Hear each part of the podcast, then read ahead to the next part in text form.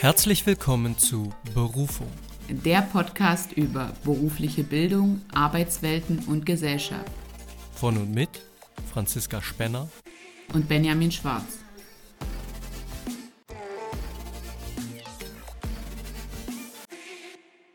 Hallo und herzlich willkommen zu einer neuen Folge Berufung. Hallo Benjamin, hallo liebe Zuhörer und Zuhörerinnen. Hallo liebe Franzi und auch von mir hallo liebe Zuhörerinnen und liebe Zuhörer.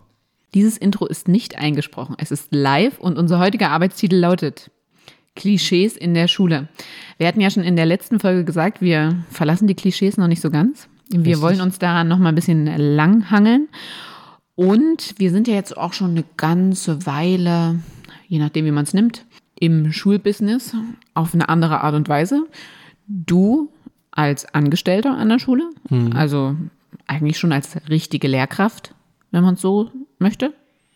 Ja, zumindest laufe ich, als wäre ich quasi eine richtige Lehrkraft, das stimmt. Genau, du läufst so. Da muss ich nachher mal auf deinen Gang achten. ähm, und du bist im Vorbereitungsdienst hier in Thüringen. Genau, in Thüringen heißt es tatsächlich Vorbereitungsdienst und nicht Referendariat, da wurde ich jetzt schon häufiger darauf hingewiesen. Haben die dir auch erklärt, warum? Keine Ahnung, ne? Kann sein, aber ich weiß nicht mehr. Vielleicht wollte man eine ähm, sprachliche Trennung von zum Beispiel äh, Jura Referendarin schaffen? Keine Ahnung. Kann sein, Gu gute Frage. Das war auf jeden Fall in einer der Einführungsveranstaltungen Thema. Vielleicht schaue ich da nochmal meine Unterlagen. Vielleicht gibt es einen Grund. Oder ich frage nochmal nach. Weil ich bin noch Lehramtsanwärterin, werde das auch noch eine ganze Weile bleiben. Meine Zeit ähm, sind insgesamt 18 Monate. Ich habe tatsächlich schon über zwei hinter mir und ich muss sagen, das geht in einem Heidentempo hier voran. Da komme ich gleich mal mit dem ersten Klischee um die Ecke und daraus resultierend habe ich ein paar Fragen an dich. Lehrkräfte haben vormittags Recht und nachmittags frei. ja, stimmt. Ja, ich wollte dich gerade fragen, empfindest du so deinen Einstieg in die Lehrtätigkeit? Nein, also um Gottes Willen. Zum Mensch, einen, wird, da bin ich jetzt aber enttäuscht. Zum einen stelle ich immer wieder fest, dass ich gerade wenn ich mit den Schülern zum Beispiel Berechnungsverfahren durchgehe, ne, Erstfach Elektrotechnik und wir machen irgendwie eine Knotenspannungsanalyse oder eine Maschenstromanalyse und ich schreibe das an die Tafel und ich habe überhaupt noch nicht diese Routine. Ich mache mir meine Notizen, meine Vorbereitung für den Unterricht und habe da auch ein Beispiel, was ich mir natürlich irgendwie vorher notiere. Und dann allein in der Dynamik mit der Klasse und ich schreibe das an die Tafel. Man ist dann natürlich teilweise an, auf die Tafel fokussiert, teilweise auf das, was natürlich von den Schülern und Schülerinnen auch kommt, was ja auch gut ist, was ich ja auch von denen will, mhm. dass die dann auch ähm, Ideen, die sie haben und Gedanken auch äußern. Und dann verwirre ich mich manchmal auch selber und dann schreibe ich da, vergesse ich ein Vorzeichen oder schreibe dann doch irgendwie die falsche Zahl hin und am Ende stimmt das Ergebnis nicht und dann habe ich auf jeden Fall nicht recht. Ne? Und dann heißt dann, äh, Herr Schwarz, Sie haben doch da das vergessen und Sie haben doch da, da fehlt doch noch ein Vorzeichen. Und ähm, da, in dem Moment habe ich auf jeden Fall nicht recht. Und Aber das ist auch angemessen. Wie reagierst du dann? Also kannst du mit sowas cool umgehen und findest du dann auch schnell wieder den Weg da rein oder hast du auch mal, also kennst du so dieses Gefühl, so ein Brett vor dem Kopf zu haben? ich finde, das kommt sehr drauf an. Also ich versuche erstmal das, was mir die Schüler ähm, entgegnen, wahrzunehmen und auch nicht einfach nur abzutun, sondern eben das auch aufzugreifen bis zu einem gewissen Punkt. Wenn die zum Beispiel eben einen Fehler korrigieren bei mir, dann ist das natürlich ganz klar ein Fehler von mir gewesen, den ich da angeschrieben habe. Und wenn sie den korrigieren, dann haben sie ja auch gesehen, dass es falsch ist. Das ist ja auf jeden Fall schon mal. Dann war das eigentlich deine Absicht. Dann war das didaktisch geplant, natürlich. Nein, oder heute hatte ich auch den Fall, da hat mir ein Schüler, da habe ich gefragt, okay, wie ist das mathematische Vorgehen? Dann haben Schüler, denen fällt es natürlich schwer, sauber zu formulieren. Und mhm. das verstehe ich auch.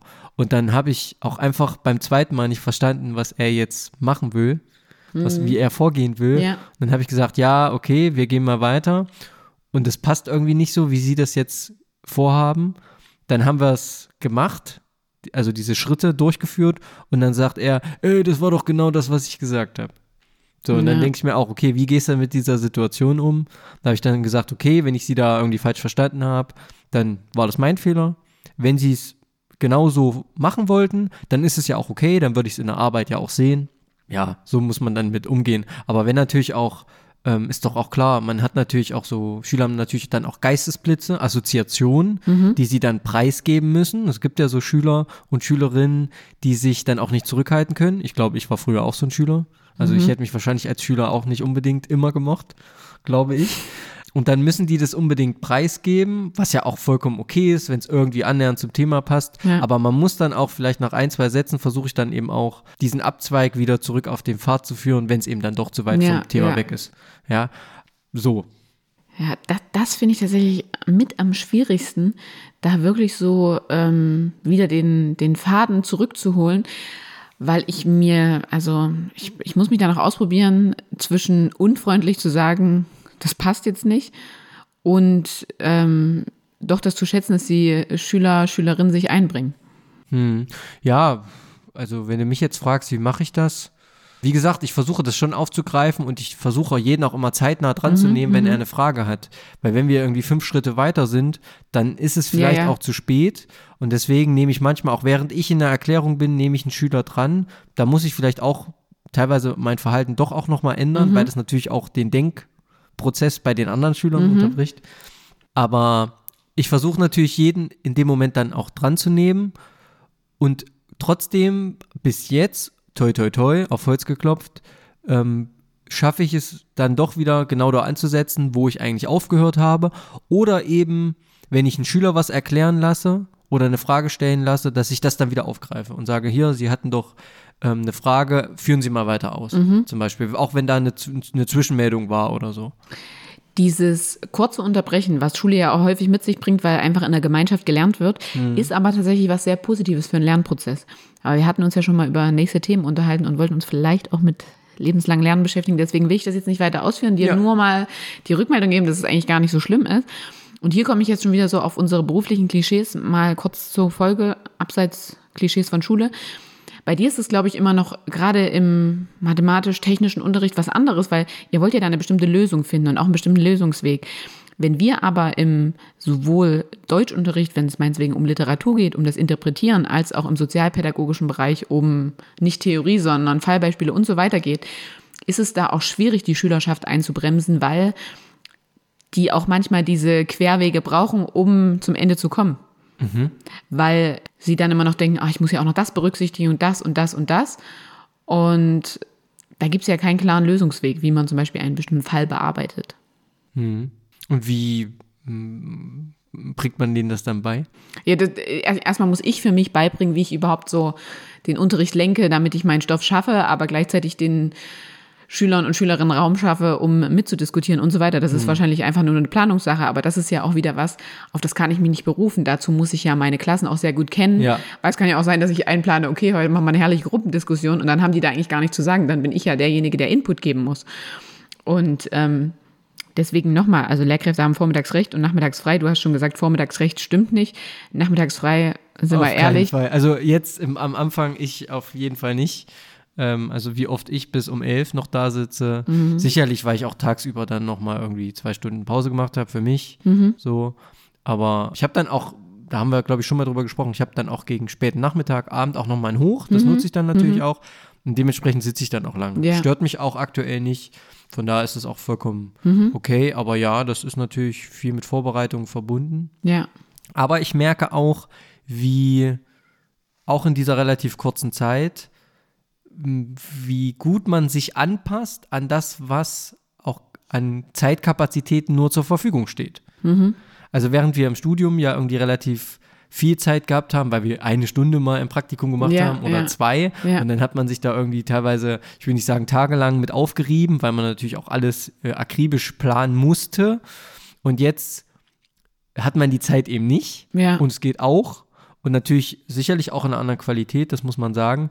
Aber ähm, man hat natürlich, man profitiert natürlich davon, dass man auch kontinuierlich unterrichtet ja. und nicht mal nur punktuell. Mhm. Das ist natürlich auch ein Mehrwert, finde ich. Also das empfinde ich auch. Ja. Also ich finde das auch spannend, so wie du jetzt praktisch die Wende machst.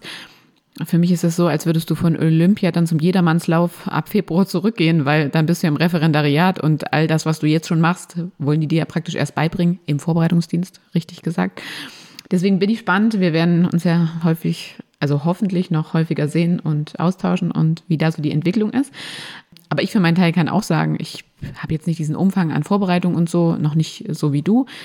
wir hatten jetzt auch schon die ersten Ferien, also wir finden uns ja gerade nach den Herbstferien und so generell, ich, ich mag das, dass ich dann mal zwei, drei Stunden Pause habe, vielleicht mal einen Kaffee trinken kann mit einer Freundin oder mal was für mich machen kann und dann eben auch noch arbeite. Ich bin froh, dass ich ähm, nicht mehr dieses acht Stunden Zeitmessuhr und dann bist du fertig und dann hast du Feierabend machen muss. Also es hat auch seine Vorteile, aber Genau. dieses Klischee trifft absolut nicht zu. Du hast jetzt schon so ein bisschen zusammengefasst, wie sich so deine ersten Wochen als Lehrkraft anfühlen. Hast du es dir genauso vorgestellt? Bist du auch über ein paar Klischees gestolpert? Ja, na, bestimmte Klischees. Ich muss leider das Thema eben doch wieder aufmachen. Ich bin ja nun an einer äh, berufsbildenden Schule, die Elektro- und informationstechnische Berufe vermittelt. Äh, wir haben auch ein berufliches Gymnasium für Gesundheit, ne, in Kooperation mit einer anderen Schule hier in Erfurt. Da herrscht Frauenüberschuss in den Klassen. Mit, da unterrichte ich aber nicht, sondern ich äh, unterrichte in klassisch Jungs- und Männer dominierten äh, Klassen. Und da gibt es natürlich diese klassischen Klischees, die wir aber auch schon thematisiert haben in unserer letzten Stunde. Also ja, die, denen begegnet man Ja. einfach. Ja. Ja. Da ist dann eben auch, gerade wenn das so Berufe sind, die handfest sind, würde ich mal sagen, dann ist dann eben auch der Jargon so ein bisschen und das Miteinander und das muss man dann eben schon auch m, die Sprache muss man dann manchmal eben auch sprechen, damit man auch m, ernst genommen wird und äh, anerkannt wird.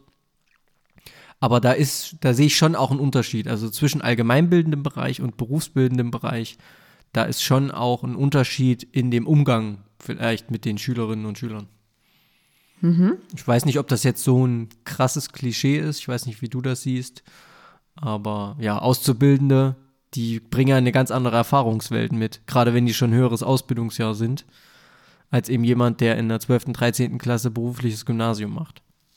Ja, definitiv. Also ich kann das weitestgehend auch bestätigen, wobei ich jetzt ähm, sowohl in Frauen als auch Männer dominanten Klassen unterwegs bin, einfach weil ich ja durch mein Zweitfach und durch die Größe der Schule, an der ich bin, durch diese vier verschiedenen Bereiche Gesundheit, Soziales, Bau und Technik, Ah, ja, Einfach, ähm, quer, quer durchs Gemüsebeet gehe. Aber das hat alles seine Vor- und Nachteile. Ich mag das und was ich auf jeden Fall so nach den ersten Wochen mitnehmen kann, ist, ähm, dass es ein hochkomplexer Beruf ist, also eine Lehrkraft zu sein.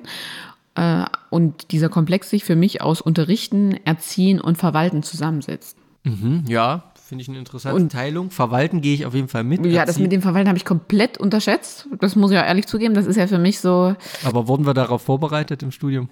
Also, jein. Ich fand es nur bei der Ernennung, also ähm, wurde dann eben gesagt, sie sind auch in dem Sinne, wenn sie sich für den Schuldienst entscheiden, eigentlich auch eine Verwaltungskraft, weil sie haben ja viel zu verwalten und zu tun. Und witzigerweise habe ich eben auf mein Handy geguckt, da hat mir meine Anleiterin einen Screenshot geschickt, dass ich nächste Woche diese und jene Aufgabe habe und ich hätte selber auf die Liste nicht geschaut, weil ich da ja noch gar nicht, also ich muss mich da erstmal reinfuchsen, wo ich überall hinschauen muss, wo meine Aufgaben sind. Und ähm, das, also, das ist für mich so ein Verwaltungsakt. Da, ich glaube, das, das fällt mir am, ist für mich die, die größte Herausforderung im Beruf. Und ähm, Ich will vielleicht aber dazu auch nochmal sagen, weil ich gerade gefragt habe, Mhm. ob du dich. Also, wir sind natürlich im Studium nicht darauf vorbereitet worden, dass wir auch ja, würdest du sagen, also ich finde so jein, weil man kannte ja schon so ein bisschen die rechtlichen Grundlagen und in, im Zusammenhang mit den Gesetzen hat man ja auch bestimmte Pflichten und dazu gehören halt auch die Verwaltungspflichten. Ja, aber äh, Klassenbuchführung war auch kein Thema im Studium. Und das ist ja das Mindestmaß an Na gut, aber dafür, da wird man ja jetzt also in bestimmten Wahlpflichtmodulen im Studienseminar darauf vorbereitet. Und Okay. da, daher das mit dazu zählt. ja, Aber gut, da bin ich eben jetzt schon in diesem Schritt. Und Genau, kann man jetzt so und so sehen. Im Grunde genommen ist ja die, der Vorbereitungsdienst nichts anderes als die Professionalisierungsphase. Mhm. Ja. Also das, was äh, quasi verglichen mit einer dualen Ausbildung, was da innerhalb der Ausbildung im Praxisbetrieb stattfindet, Ja. das machen wir jetzt in anderthalb oder Ja, zwei Jahren. ja. Mhm. So kann man es ja betrachten. Und auf der anderen Seite muss man ja auch sagen, auch jemand, der Ingenieurwesen studiert und in einen großen Maschinenbaubetrieb ge geht, wo auch viel Verwaltungstätigkeit ja. stattfindet für jeden Einzelnen, der wird natürlich durch das Maschinenbaustudium auch nicht auch vorbereitet. Nicht. Also ich will da jetzt auch nicht sagen, äh, wir sind schlecht mhm. vorbereitet und so. Anderen geht es da auch nicht besser, so ja. muss man es, glaube ich, formulieren. Aber ja, es ist schon, wie du sagst, es ist nicht nur, ich stelle mich in die Klasse und unterrichte und mache da mein Ding und bereite das natürlich vor und nach, sondern es ist noch ganz viel drum und dran und das ist ja auch das, was gerade in den letzten Jahren auch sehr stark von Lehrkräften kritisiert wird, mhm. gerade wenn es um diese Arbeitszeitdebatte geht, dass es gar nicht den Lehrkräften, dass die gar nicht sagen, wie sie wollen nicht unterrichten, mhm. sondern sie wollen eigentlich lieber mehr von ihrer Zeit, die sie für Schule aufwenden, ins Unterrichten stecken und nicht in Verwaltung. Ja. Ja, weil das hat eben auch zugenommen. Ja. Ich hatte gerade noch was, was mir dazu eingefallen ist. Ach, genau, weil du das jetzt mit den Klassenbüchern angesprochen hast. Ich finde, das ist jetzt ein Beispiel, aber daran erkennt man so dieser Wandel, der immer noch stattfindet. Es ist ja auch so, dass viele Schulen schon digitale Klassen und Notenbücher verwenden und das natürlich dann auch so, also sich das ganz gut handeln lässt und auch die Einsicht ähm, für die Schülerschaft und vielleicht auch, wenn es minderjährige Schüler, Schülerinnen sind, das auch noch ganz gut ist für die Eltern und so weiter. Soweit sind natürlich noch nicht alle Schulen und das hat gar nicht unbedingt das ist mir jetzt auch erst an der Schule bewusst geworden, gar nicht was damit zu tun, dass Lehrkräfte keinen Bock haben auf Digitalisierung. Natürlich äh, vielleicht auch, aber es ist gar nicht in, an jeder Schule so möglich, auch weil gar nicht diese digitale Ausstattung schon komplett vorhanden ist. Und äh, das fand ich auch sehr spannend, weil so von außen rauf betrachtet habe ich immer gedacht, oh ja, Schulen wollen nicht gern digital sein, weil sie da keinen Bock drauf haben. Aber es scheitert häufig auch an der digitalen Ausstattung, nicht digitaler zu sein. Na klar. Und da ist ja ein Thema, was irgendwie in den letzten Jahren auch irgendwie durch die Medien gegeistert ja. ist und natürlich auch durch die Schulen, nämlich der Digitalpakt. Mhm. Also eine Maßnahme vom Bund, wie Schulen mit Finanzmitteln ausgestattet werden sollten, um digitale Endgeräte und Infrastruktur zu schaffen, was ja auch so eine umstrittene Maßnahme war, weil Bildung ist ja eigentlich Ländersache. Mhm. Und der Bund hat dann aber quasi lenkend eingegriffen und hat das zur Verfügung gestellt, mhm. dieses Geld. Aber von diesem Fördertopf sind, ich glaube, nicht mal 25 Prozent abgerufen, mhm. äh, weil einfach die bürokratischen Hürden so hoch sind. Ja. Und da sind wir wieder bei der Verwaltung. Die Schulen wollen das, müssen natürlich auch erstmal vielleicht auch beraten werden, was sie denn brauchen und äh, was sie haben wollen und was sie aber auch benötigen, zwingend vielleicht, mhm. von jemandem, der da auch irgendwie besser ist, weil äh, Lehrkräfte und Schulleitungen sind ja auch nicht Digitalisierungsspezialisten, ja. muss man auch sagen. Aber sie wollen das machen und nachher scheitert es entweder an der Bürokratie oder natürlich an sowas wie Lieferbarkeit. Das mhm. ist natürlich auch ein Thema. Aber ja, ohne sowas geht es natürlich nicht. Ja. Aber wie ist das denn bei euch? Also seid ihr eine digitalisierte Schule? Gibt es bei euch irgendwie wenigstens Beamer, an die ihr euch anschließen könnt in jedem Raum? Oder? Also Beamer sehe ich jetzt gar nicht. Also Beamer gab es auch schon vor zehn Jahren, als ich meine Ausbildung gemacht habe. Ja, aber ich kenne auch äh, noch berufsbildende Schulen, da gibt es zwei Beamer und die müssen sich dann die Lehrkräfte im Sekretariat abholen. Nee, also an der Schule, an der ich tätig bin, die ist gut digital ausgestattet, bis auf eine, einige wenige Räume, wo es auch kein Smartboard gibt oder so, ist da eigentlich in jedem Raum was vorhanden. Wir sind auch, ähm, wurden auch dazu angeregt, wirklich auch digital zu arbeiten. Wir haben alle ein Endgerät bekommen, das wir auch nutzen können. Und die Schüler dürfen ebenso gern mit digitalen Endgeräten arbeiten. Hm. Das ist nämlich, finde ich, auch ein Klischee. Also Stichwort Digitalpakt, landläufig hat man es irgendwie mitbekommen, dass mhm. Schulen digitalisiert werden sollten, aber es natürlich mal irgendwie hakt. Und dann entsteht dieses Bild, das Digitalste, was so eine Schule zu bieten hat oder so ein Klassenraum, ist immer noch der Overhead-Projektor, der Polylux. Das ist auch so ein Klischee, glaube ich. Also Schule ist Tafel ja. und Polylux. Und das ist natürlich auch noch so und ich schreibe auch oft an die Tafel, und ich mag auch nicht, ich habe zum Beispiel einen Raum, da ist so ein Whiteboard mit so zwei Tafeln, die ich hintereinander hoch und runter schieben ja. kann. Finde ich auch nicht so toll wie eine normale Tafel. Ich weiß gar nicht, warum mich das so ein bisschen stört. Am Ende geht es damit Manchmal natürlich auch. Ist auch einfach nur persönliches Empfinden. Genau, ist auch nur so subjektiv irgendwie. Natürlich geht es damit auch und manche Dinge gehen damit auch besser als mit mhm. einer klassischen Tafel. Aber ähm, ja, das braucht es natürlich auch. Es braucht auch noch eine Tafel, finde ich. Mhm. Also jetzt so mein Eindruck nach ein paar Wochen. Ähm, aber ich nutze auch gern eben Beamer oder wir haben auch Apple TV und haben dann irgendwie Fernsehgeräte, ja. je nach Raum. Ähm, und da kann ich dann eben, wie du sagst, digitales Endgerät, wie, äh, uns Lehrkräften ist hier oder vielen Lehrkräften ist hier von der Stadt Erfurt, es läuft ja über die Stadt, über die Kommune, sind eben Apple-Geräte, äh, iPads auch zur Verfügung mhm. gestellt. Mhm. Und äh, damit kann man dann per Apple TV, sich sofort einloggen. Also das ist schon ganz smart, wenn es Ja, funktioniert ja. Und den Bildschirm teilen und dann ist das schon eine ganz coole Sache auf jeden Fall. Ich finde auf jeden Fall das, was du gerade mit den Tafeln gesagt hast. Also ich wäre gern so eine Vorzeigelehrkraft, die so ein wunderschönes Tafelbild hat, aber man schreibt manchmal noch auf Kreidetafel. Im nächsten Moment auf dem Whiteboard und im nächsten Moment an die digitale Tafel mit seinem hier, Pen, den man da bekommen hat. Meine Handschriften, die sehen äh, an der einen unterirdischer aus als an der anderen. Äh, da muss ich auf jeden Fall ein bisschen reinkommen. Das hat sich auch, also das pff, verlangt mir noch ein bisschen was ab. Aber generell würde ich gerne zurück zu Klischees kommen, so im Allgemeinen. Ich habe ja eben gesagt, hochkomplexer Beruf und was für mich so dazugehört. Und ich finde auch, es ist ein Gemisch aus einem Einzeljob, einem Teamjob und einem Gruppenjob. Mhm, okay. Also man, also wir machen an der Berufsbildungsschule kein Teamteaching. Ich weiß nicht, wie du das erlebst, aber man ist eine Lehrperson für eine Klasse während 45 oder 90 Minuten Unterrichtszeit.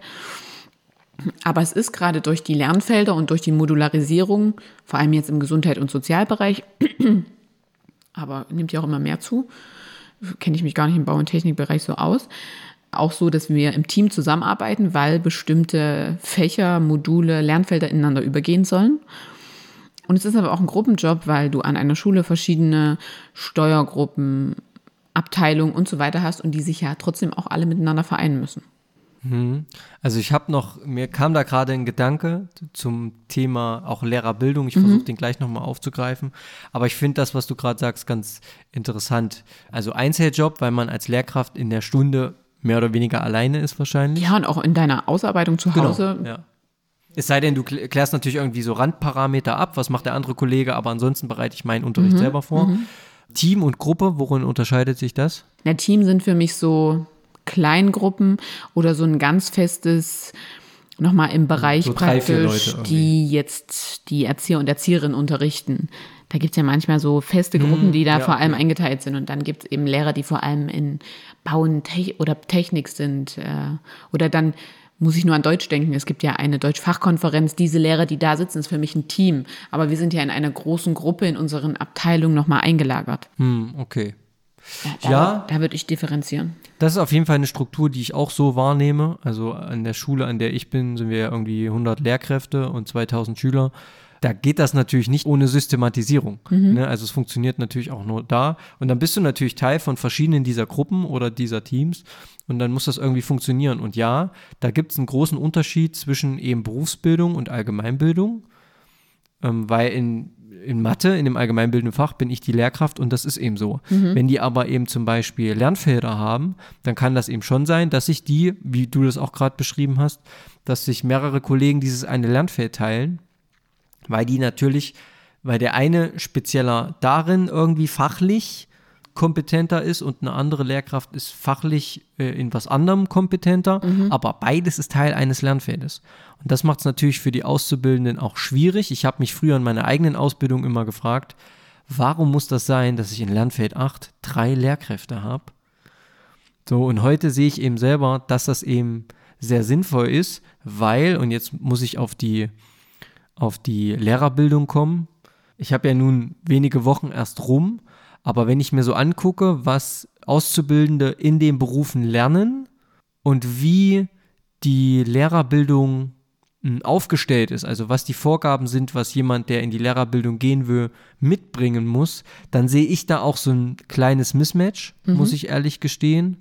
Und das führt dann eben auch dazu, dass eben mehrere Lehrkräfte sich das teilen müssen. Und das geht eben auch nur, also wenn ich auf meinen Bereich gucke, weil wir eben auch Leute haben, die aus der Praxis kommen. Und die eben zum Beispiel eine Fachwissenschaft auch durchstudiert haben. Ja. Also wenn ich so an Mikrotechnologen denke, die wir auch an der Schule haben, ist ein sehr spezieller Beruf. Die beschäftigen sich also viel mit Herstellung von Schaltkreisen und Halbleitertechnik und so. Wenn wir jetzt also dieses grundlegende Lehramtsstudium für Elektrotechnik nehmen, die da eigentlich laut KMK geeignet für wären, dann ist das, was man da inhaltlich im Studium hat, viel zu gering für diesen Beruf. Also da brauchst du Leute und da haben wir mindestens einen Kollegen, der hat in Mikro-Nano-Elektronik ähm, studiert. Der ist dann natürlich von der Tiefe her ausreichend ausgebildet. der Experte dann wahrscheinlich in diesem Bereich. Aber wir müssen ja auch uns auch ehrlich eingestehen, wir sind zwar für einen bestimmten Fachbereich, also jetzt bei mir Sozialpädagogik und für ein Fach bei mir jetzt Deutsch ausgebildet. Aber das schließt nicht aus, dass ich im Laufe meiner Lehrkarriere irgendwann auch mal andere Fächer unterrichten werde. Ja, und das will ich auch gar nicht in Abrede stellen. Man kann sich natürlich auch dann Dinge erarbeiten, muss Ja. man auch, ohne Frage. Ja. Aber ich glaube, diese Herangehensweise, naja, Berufe gehen nicht so in die Tiefe der Fachwissenschaft. Wir haben ja eine Fachwissenschaft studiert oder Ja. zwei Fachwissenschaften. Und diese Argumentation, naja, so ein Beruf ist fachwissenschaftlich ja nicht so tief, also muss der Lehramtsberuf auch nicht so tief gehen. Ich glaube, das ist auch falsch. Ja, würde ich auch. Aber ich, also würde ich auch sagen, aber ich spreche damit schon ein Klischee an und zwar, ähm, also was ich vorhin aus diesem Gemisch, aus diesem Einzelteam- und Gruppenjob ableiten wollte, war im besten Fall arbeiten Lehrkräfte zusammen und vertreten bestimmte Klischees nicht und schützen sich sogar vor den Klischees. Und da habe ich verschiedene aufgereiht und einer beispielsweise, Lehrkräfte müssen Expertise in allen Bereichen haben in allen Bereichen. Damit meine ich auch über ihren Fachbereich hinaus. Darin muss ich kein Experte sein, nur weil das bei mir an der Schule vielleicht äh, unterrichtet oder angeboten wird. Äh, Kannst du da das an einem Beispiel vielleicht an deiner Schule? Naja, also nur weil ich jetzt in Sozialpädagogik und Deutsch tätig bin, heißt es nicht, dass ich äh, gut Ethik unterrichten kann. Ja, okay, das sehe ich ein. Warum sollte Ja, das so sein? ja, aber das wird ja schon manchmal so mit, weil es näher dran ist, als wenn der Mathelehrer jetzt Ethik unterrichtet. Ach so, im Vergleich zu einem. Genau, okay. genau, genau. Und ich finde ja schon, also für Schüler und Schülerinnen ist es ja manchmal schwierig auch abzugrenzen, wo ist jetzt eine Lehrkraftexperte drin? Gerade Lehrpersonen, die schon lange im Schuldienst sind. Also ich bringe ja jetzt sehr, sehr zentrale Praxisbeispiele mit, auf die ich mich immer wieder berufen werde. Aber irgendwann werden die sich ja auch verjähren und dann ist die Frage, woher kriege ich meinen Input aus der Praxis? Und dann kann man sich ja schon als Schülerschaft so, wo kommt denn die Expertise her? Und das ist ja dann irgendwann auch viel Allgemeinwissen, viel Erfahrungswissen. Und dann könnte man sich ja sagen, boah, das kann man sich ja auch in einem anderen Fach anhäufen. Aber das finde ich, hat das eine nichts mit dem anderen zu tun. Also ich, gerade jetzt natürlich im, im Vorbereitungsdienst, aber so generell, möchte ich eine Expertin in meinen Bereichen sein möchte aber auch gleichzeitig von Schülern und Schülerinnen lernen, weil sie einfach dauerhaft in der Praxis sind, was ich jetzt nicht mehr bin. Ja, das wirft so ein bisschen die Frage nach der Halbwertszeit von äh, Berufserfahrung auf. Ne? Mhm. Nun würde ich sagen, also bestimmte berufliche Erfahrungen, glaube ich, das ist auch meine Hoffnung, die wir heute uns erarbeitet haben, die werden auch noch zu unserem Berufsende Stand sein. Also wenn ich jetzt, also du, der Umgang mit Menschen, da werden sich vielleicht gewisse Herangehensweisen ändern, aber ich glaube, so meine Hoffnung, ich glaube, grundlegend wird sich da, gibt es da keinen extremen Umbruch, auch in den nächsten 20, 30 Jahren. Ne? Wie gesagt, da wird es sicherlich auch Neuerungen geben, neue Erkenntnisse und was man besser machen kann und so. Aber diese Grundausrichtung, denke ich, das wird da ähnlich sein und ja, das ist vielleicht eher dann bei uns in der Technik wieder was anderes. Ne? Technologische Prozesse ändern sich Ja. und trotzdem, es gibt ja so diese Regel, also das, was irgendwie vor 20 Jahren irgendwie bereits existierte, wird vermutlich auch noch in 20 Jahren existieren. Haut natürlich auch nicht immer hin, um Gottes Willen. Aber diese Grundlagen, deswegen legen wir ja auch oft so Wert, gerade in so technischen Berufen, auf eben mathematisch-physikalische Grundlagen, weil die ändert sich nicht. Auch wenn sich ein Verfahren, technologisches Verfahren vielleicht ändert, ändert sich aber nicht die physikalische Grundlage. Ja. Aber ich, ich glaube, du weißt jetzt auch, worauf ich hinaus wollte. Ja, ja, also, dass absolut. man da einfach, also Lehrkräfte haben immer recht, das haben wir ja schon aus dem Weg geräumt, dass es einfach nicht stimmt. Auch dieses, also Recht haben, äh, da habe ich noch jetzt das andere Klischee, Lehrkräfte wissen alles. Das kommt jetzt, das überschneidet sich jetzt wieder mit dem Experten. Würdest du sagen, du kannst jede Frage, die dir so ein Schüler jetzt als Berufsanfänger auch im Unterricht stellt, wo sozusagen was so sich an deinem Unterrichtsthema orientiert, aber über das hinausgeht, also einfach weiterführendes Wissen ist, würdest du sagen, du kannst da jede Frage beantworten? Natürlich nicht. Ja. Und du? Nee, definitiv nicht. Aber die Frage ist ja auch, wie kann man damit umgehen, um auch vielleicht ein oder um kein klischeehafter Lehrer zu sein, keine klischeehafte Lehrerin. Wie würdest du denn jetzt darauf reagieren, wenn dir ein Schüler eine Frage stellt und du wüsstest nicht, kennst die Antwort nicht? Ja, also die Frage ist, wie, welche Form von Unwissenheit äh, ich dann mit mir rumtrage. Es gibt ja so bekanntes äh, Unwissen, Unwissenheit und unbekanntes Unwissen, so könnte man ja sagen. Beispiel. Ich habe letztens so in den ersten Stunden ähm, angewandte Technik, 11. Klasse, Elektrotechnik, so gefährliche Körperströme. Was passiert, wenn der elektrische Strom durch den menschlichen Körper strömt? Ist ja auch gar nicht so weit weg von dir. Physiotherapie gibt es auch Elektrotherapie. Ne? So. Und das sind aber ja Ströme, die sind relativ klein bei euch, weil die sollen ja auch irgendwie Anreize geben und so. Genau. Und das kann man natürlich steigern bis zum Tod. So. Das wollen wir natürlich nicht. Und dann stellte ein Schüler ja grundlegend die kluge Frage, ja, wie ist das denn dann bei einem Blitzeinschlag, wenn jemand von einem Blitz getroffen wird? Und das ist natürlich eine Frage, wo ich im Zweifel auch erstmal drüber nachdenken muss.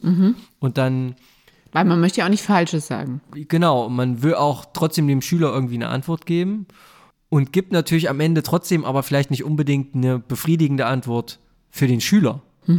So, weil ich habe dann eben sowas gesagt, naja, da gibt es ja verschiedene Parameter, dann ist ja eher die Spannung vielleicht relevant. Ein Blitz ist ja irgendwie eher eine hohe Spannung, die sich dann eben in diesem Lichtbogen oder eben in diesem Blitz manifestiert. Dann ist ja auch eher eine Frage, wird tatsächlich die Person vom Blitz getroffen oder stehe ich nur in der Nähe eines Blitzeinschlages und bin quasi peripher beeinflusst und so.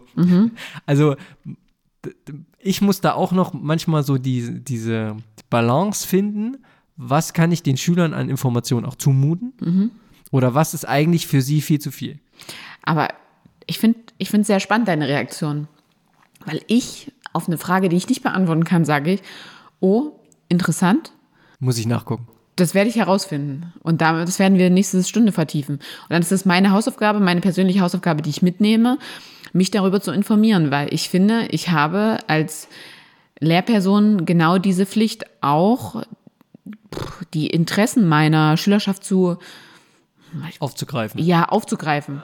Ihnen da auch wirklich, und auch wenn das manchmal über das hinausgeht, was gerade wichtig für den Unterricht ist, weil ich kenne dieses Abspeisen von Lehrpersonen wie, ah, das ist ja jetzt gar nicht wichtig oder ah, das passt jetzt gar nicht zum Thema oder so, wo ich mir dann auch manchmal denke, ja, okay, ja, Stimm, stimme ich dir zu? Ja. Wenn es Fragen zum Thema sind, Ja. würde ich versuchen, die aufzugreifen. Aber wenn es natürlich totaler Kokolores ist oder manchmal kommt eben so, äh, das passt, die sagen schon, das passt jetzt eigentlich nicht zum Thema, aber Mhm. Ja. ich habe jetzt meine Frage. Dann höre ich mir die vielleicht auch noch an und dann sage ich aber, nee, aber das ist jetzt Ja. wirklich nicht Thema und Da, da stimme ich dir 100% zu, aber kennst du das nicht? Also ich habe das schon in der Schule häufiger erlebt, dass dann wirklich Lehrperson gesagt hat, oh, Franziska, das passt jetzt hier nicht dazu. Ich, es war aber was, was eindeutig dazu gepasst hat, wo ich mir dann so dachte, okay, und wo man auch dann nach dem Unterricht nochmal nachgefragt hat und wo dann eigentlich so ein bisschen wirklich rausgekommen ist, ja, die wissen es jetzt selbst nicht, aber ich finde, diese, diese Offenheit auch oder diese positive Beziehung zwischen Klasse und der Lehrperson kann man auch schaffen, indem man eben auch da die eine oder andere, ich würde es nicht als Schwäche sehen, aber das ein oder andere Unwissen auch preisgibt und sagt, ey, da muss ich mich auch noch informieren, weil daran wächst man ja. Und gerade wir als Berufsanfänger, glaube ich, sollten äh, keine Scheu davor haben, das auch zu sagen. ja, so absolut. Ja. Also Obwohl es dann auch leicht natürlich, also man muss das auch aufpassen, dass man da nicht auf die Schippe genommen wird hier, von wegen, man weiß nichts. Also man sollte natürlich schon gut vorbereitet sein und die Basics und das, was man vermittelt, kennen. das macht es eben auch, das habe ich auch schon festgestellt, das ist eben auch so ein harter Unterschied zwischen dem allgemeinbildenden Lehrbereich und dem berufsbildenden. Ne, also wie ich das eben schon sagte, wenn du da Auszubildende hast, die richtig, richtig gut sind, Ja, die riechen die den Braten auch, Ja. wenn du denen irgendwas vom Pferd erzählen willst. ja. Die sind besser in manchen Themen, als man selber drin steckt. Wenn du ehrlich bist, ist das ja auch eine ganze Horde gegen eine Person. Ja, ne, Also selbst wenn einer nicht zuhört, irgendwer so, tut's. so Unicorns oder so, so, so äh, äh, Leuchttürme, da hast du meistens nicht viele in der Klasse sitzen. Also, Mhm, ja. naja, so eine ganze Klasse ist meistens nicht so krass gut, dass jetzt auch immer alle verstehen, wenn der Mhm. Ja, eine ja. da, dieser eine Klassenprimus da mit Ja. seiner Frage um die Ecke kommt. Ja, ja. Aber der ist dann eben wirklich schon irgendwie nicht nur zwei Schritte weiter, sondern um die nächsten fünf Ecken. Und dann kommt es auch auf die Persönlichkeit der Person an. Möchte sie es immer preisgeben, dass sie ein paar Ecken weiter ist? Oder, also da erlebt man ja auch unterschiedliches. Das sicherlich auch, ja. Erlebst du denn so generell viel Unerwartetes in den, wenn du so zurückschaust auf die ersten, letzten Wochen? Ja, also Anforderungen, mh, die ich als oder das, was man denkt, was Schüler mitbringen sollten, das ist gerade so äh, heute auch irgendwie, also ist mir gerade so präsent im Kopf.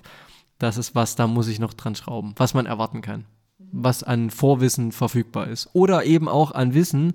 Äh, das soll ja auch kein, um Gottes Willen, äh, kein Bashing von wegen, naja, die kommen jetzt an unsere Schule und die Schulen vorher, die haben irgendwie nichts gemacht Ja. sondern Schüler haben ja auch auf ominöse Weise diese Eigenschaft, Dinge, die man ihnen auch vor fünf Minuten erst äh, gut erklärt hat, direkt wieder zu vergessen.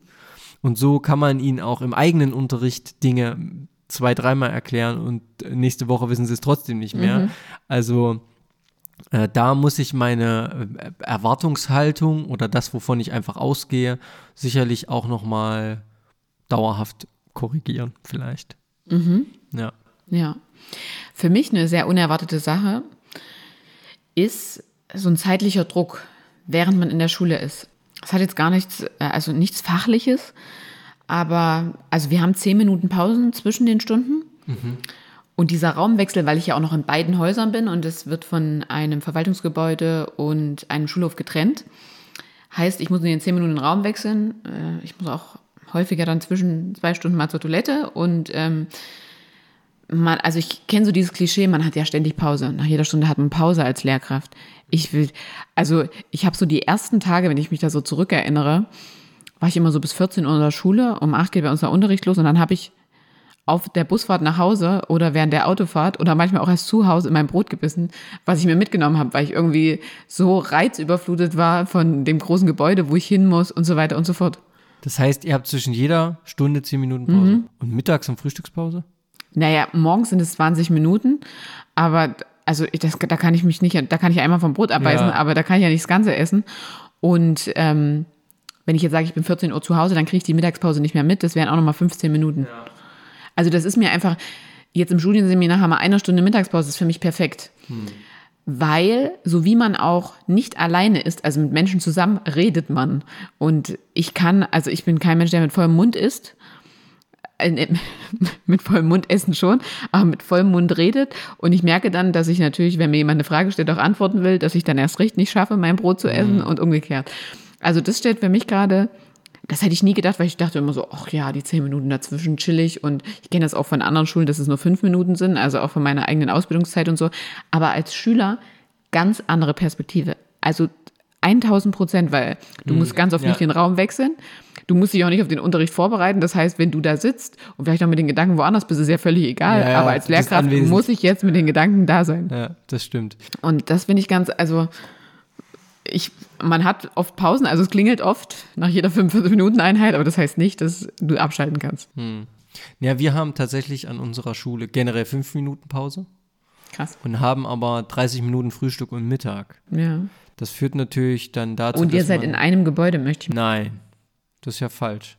Ja, aber du bist in dem einen Gebäude. Nein, ich bin in beiden Gebäuden. Ich bin heute, ich hatte die ersten beiden Stunden in einem Okay, Schultag okay, okay. und bin dann in der Frühstückspause mit dem Fahrrad zur anderen. Okay, dann habe ich nichts gesagt. Oh, das finde ich krass. Aber dann hast du sportliche Pause gehabt. Ja, man fährt irgendwie knapp zehn Minuten, das geht Ja. schon. Aber so eine richtige Frühstückspause ist es dann doch nicht. Ja. Dann hättest du irgendwie, hättest du in Anführungszeichen, Ja. vom vierten Stock runter zum Fahrrad, Fahrrad abschließen, rüberfahren, Ja. Fahrrad anschließen, wieder hoch in die dritte Etage. Ja, Ähm, aber es geht. Also Bleibst ich du fit? Jetzt, ich finde es jetzt nicht schlimm. Und wenn man, wie ich ja äh, aktuell noch zeitlich begrenzt arbeitet äh, und nach der vierten Unterrichtsstunde Unterrichtsschluss hat, ja, dann ist das auch vollkommen okay. Aber richtig Mittag gegessen habe ich heute auch noch nichts, muss ich auch zugeben.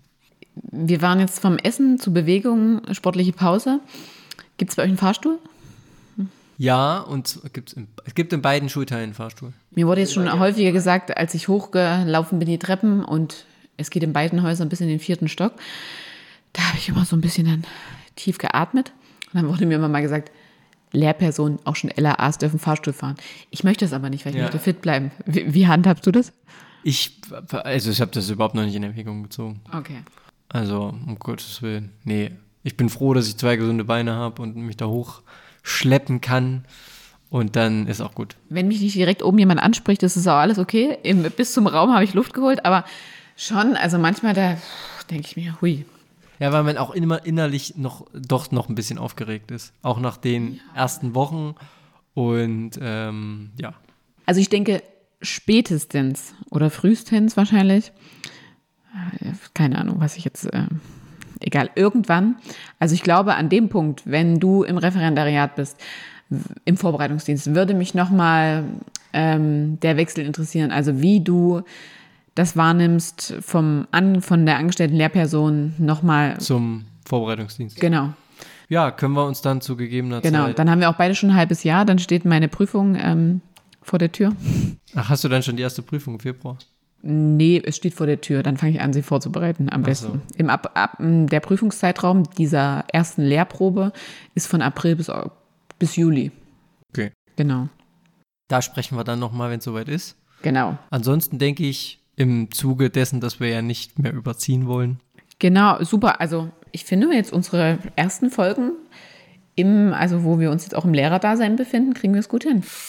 Wir bemühen uns redlich, ne? Stets bemüht. Genau. Dann, liebe Zuhörer und Zuhörerinnen, äh, hoffentlich haben euch unsere Klischees zur Schule auch gefallen und ihr konntet sie auch so wie wir eigentlich ein bisschen relativieren und habt äh, nicht so ein schlechten, schlechtes Bild auf den Lehrberuf oder seid sogar selbst an Schule tätig.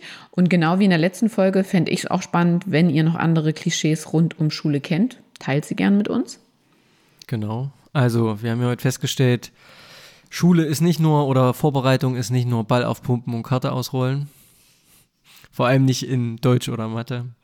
Aber das wird äh, irgendwann sicherlich auch nochmal Thema, wenn wir uns vielleicht mit den beiden Fächern explizit beschäftigen. Oh ja, und vielleicht mal auch so mit Vorbereitung und so würde mich interessieren. So.